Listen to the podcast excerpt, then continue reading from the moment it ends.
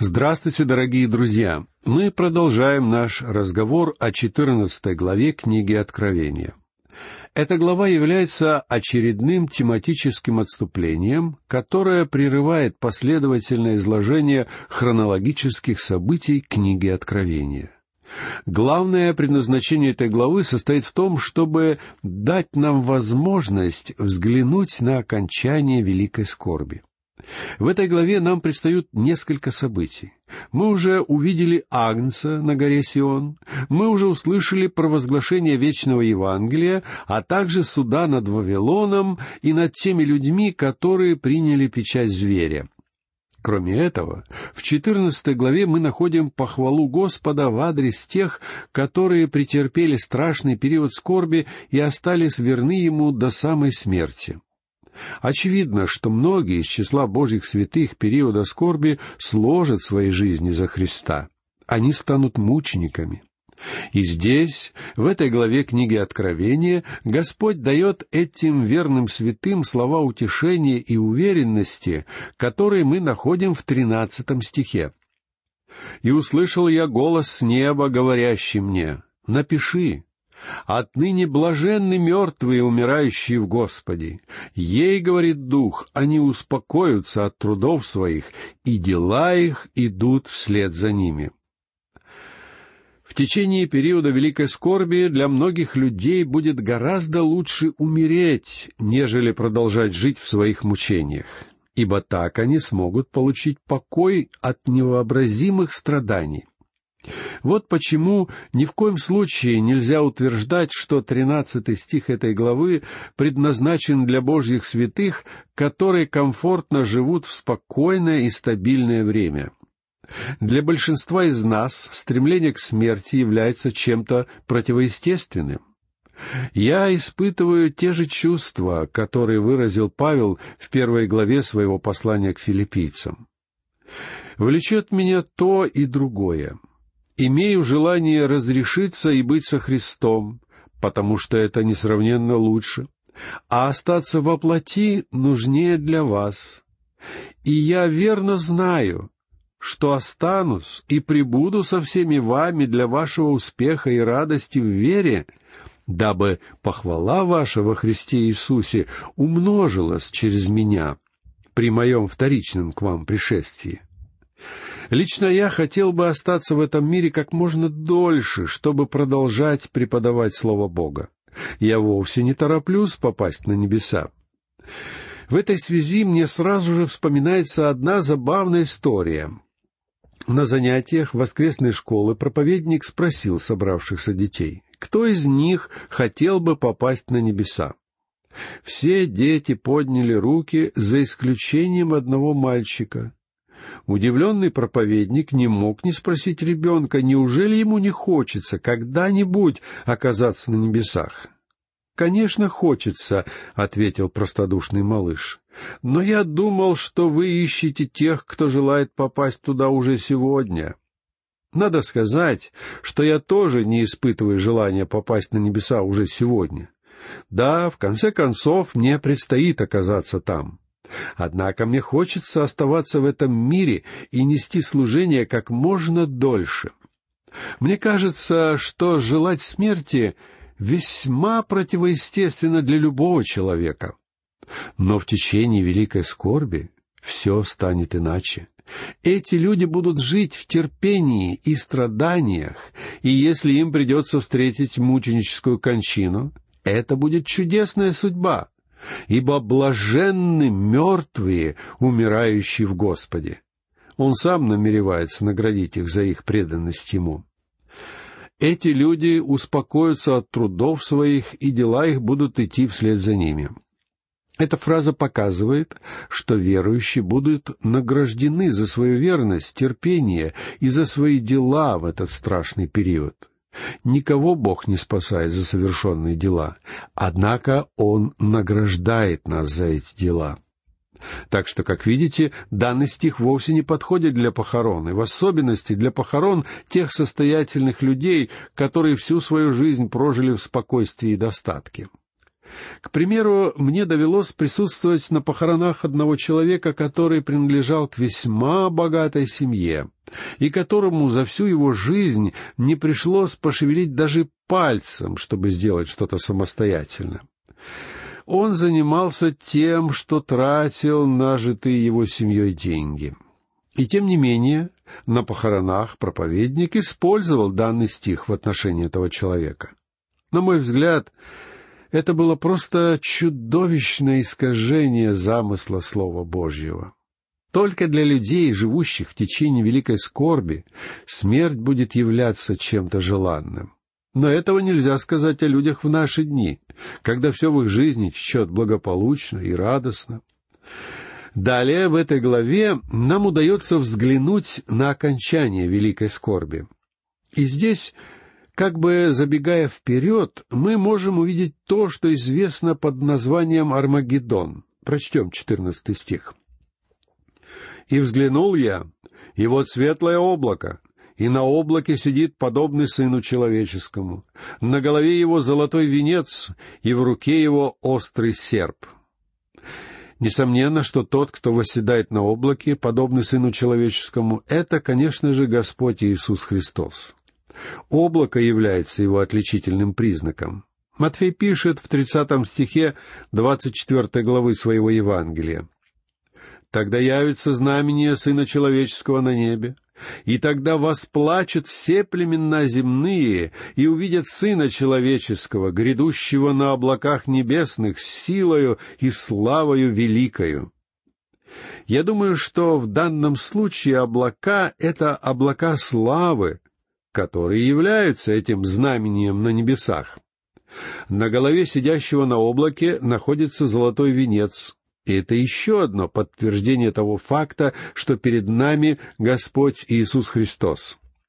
Спаситель является главным героем книги Откровения. Друзья мои, и всем нам необходима эта книга, чтобы получить полную и истинную картину Его личности. Он предстает нам здесь как царь, а не как пророк и священник. Его служение царя всегда сопряжено с его возвращением на эту землю, а острый серп в его руке еще раз подтверждает это, говоря о суде над нечестивыми. Прочтем пятнадцатый и шестнадцатый стихи. «И вышел другой ангел из храма и воскликнул громким голосом к сидящему на облаке. Пусти серп твой и пожни, потому что пришло время жатвы, ибо жатва на земле созрела. И поверг сидящий на облаке серп свой на землю, и земля была пожата. Когда ангел опускает свой серп и начинает жатву, это символизирует суд над всей землей. Это время жатвы прекрасно представлено нам в Ветхом Завете. Пророк Иоиль пишет в тринадцатом и четырнадцатом стихах третьей главы. «Пустите в дело серпы, ибо жатва созрела. Идите, спуститесь, ибо точило полно, и подточилия переливаются, потому что злоба их велика. Толпы, толпы в долине суда, ибо близок день Господень к долине суда». Матфей пишет в своем Евангелии в тринадцатой главе в стихах с сорокового по сорок второй. «Посему, как собирают плевел и огнем сжигают, так будет при кончине века сего. Пошлет Сын Человеческий ангелов своих, и соберут из царства его все соблазны, и делающих беззаконие, и ввергнут их в печь огненную. Там будет плач и скрежет зубов». У Матфея жатва так часто отождествляется с христианским свидетельством, а верующих так часто призывают молиться за тружеников для жатвы, что обычному христианину достаточно трудно сопоставить данную сцену с правильным контекстом священного писания. На самом же деле, сегодняшних верующих вовсе не призывают собирать жатву. Их задачей является сеять семя — сеять Слово Бога. Образ сеятеля в притчах Господа — это изображение христианского мира в наши дни. Господь Иисус Христос — это Сын Человеческий. Он является сеятелем, а семя представляет собой Божье Слово, рассыпанное по полям этого мира. Он разбрасывает семя в этом мире. Но однажды состоится жатва, и это произойдет в конце времен. Мы с вами сегодня не призваны заниматься снятием плодов. Наша задача — сеять. Именно по этой причине я не склонен беспокоиться о результатах. Я предпочитаю больше думать о процессе. Я хочу сделать все от себя зависящее, чтобы распространять Слово Бога. Почему? Потому что моя задача — это сеять семя. И меня не сильно волнует, какое количество людей заявляют, что они пришли к Богу, слушая наши радиопередачи. Я просто распространяю семя Божьего Слова. Христос — это тот, кто будет собирать жатву. А жатвой является суд, предстоящий в конце времен. Именно эту картину и представляет нам здесь книга Откровения. Обратите, пожалуйста, внимание на те наставления, которые Бог дает своему Сыну в Ветхом Завете. Мы читаем это во втором псалме в стихах с седьмого по девятый. «Возвещу определение. Господь сказал мне, «Ты, сын мой, я ныне родил тебя. Проси у меня, и дам народы в наследие тебе, и пределы земли во владение тебе. Ты поразишь их жезлом железным, сокрушишь их, как сосуд горшечника». Разве все это уже произошло при первом пришествии Господа? Ничего подобного. Этот текст вовсе не предназначен для евангелизации верующих. Но когда же в таком случае все это должно произойти? Ответ прост. Это должно случиться при втором пришествии Христа на землю. В это время Он придет для суда. Наступит время, чтобы пожать выросшее, Поэтому давайте сегодня уделим больше внимания процессу посева семян, вместо того, чтобы тратить все наши силы на то, чтобы выяснять, сколько людей подняли руки на наших собраниях или каким-то иным образом изъявили желание принять Христа. Давайте удостоверимся в том, что мы несем людям Слово Бога, а Дух Божий сам позаботится о результатах. Далее прочтем семнадцатый и восемнадцатый стихи. «И другой ангел вышел из храма, находящегося на небе, также с острым серпом. И иной ангел, имеющий власть над огнем, вышел от жертвенника и с великим криком воскликнул к имеющему острый серп, говоря, «Пусти острый серп твой и обрежь гроздья винограда на земле, потому что созрели на нем ягоды». Всякое упоминание храма, находящегося на небе, связывает данное описание с Ветхим Заветом, а вовсе не с церковью. Этот острый серп говорит о суде, предстающем в образе жатвы созревшего винограда. Данный метафорический язык относится к Армагеддонской битве. И точно такую же картину рисует нам пророк Исаия в начале 63 главы своей книги. Кто это идет от Эдома в червленных ризах от Вассора, столь величественный в своей одежде, выступающий в полноте силы своей? Я, изрекающий правду, сильный, чтобы спасать. Отчего же одеяние твое красно, и ризы у тебя, как у топтавшего в точиле? Я топтал точила один, и из народов никого не было со мною. И я топтал их в гневе моем, и попирал их в ярости моей. Кровь их брызгала на ризы мои, и я запятнал все одеяние свое. Ибо день мщения в сердце моем, и год моих искупленных настал. Я смотрел, и не было помощника. Дивился, что не было поддерживающего, но помогла мне мышца моя, и ярость моя, она поддержала меня. И попрал я народы во гневе моем, и сокрушил их в ярости моей, и вылил на землю кровь их». Эта живописная картина у пророка Исаии представляет нам Христа, но не при его первом появлении, а в то время, когда он возвратиться во второй раз, чтобы осуществить свой суд. Во времена Исаии при производстве вина свежесобранный виноград складывался в специальную емкость, в которую забирались работники и босиком растаптывали ягоды, превращая их в виноградный сок. Ярко-красный виноградный сок разбрызгивался во все стороны, попадая также и на одежду виноградарей. И в этих строках из книги Исаии Господь Иисус изображен так, словно полы его прекрасной одежды покрыты кровью, как будто он только что давил виноград в точиле.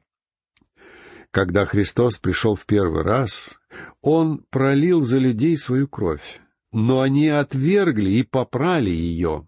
А теперь Он попирает нечестивых, и именно их кровь проливается здесь.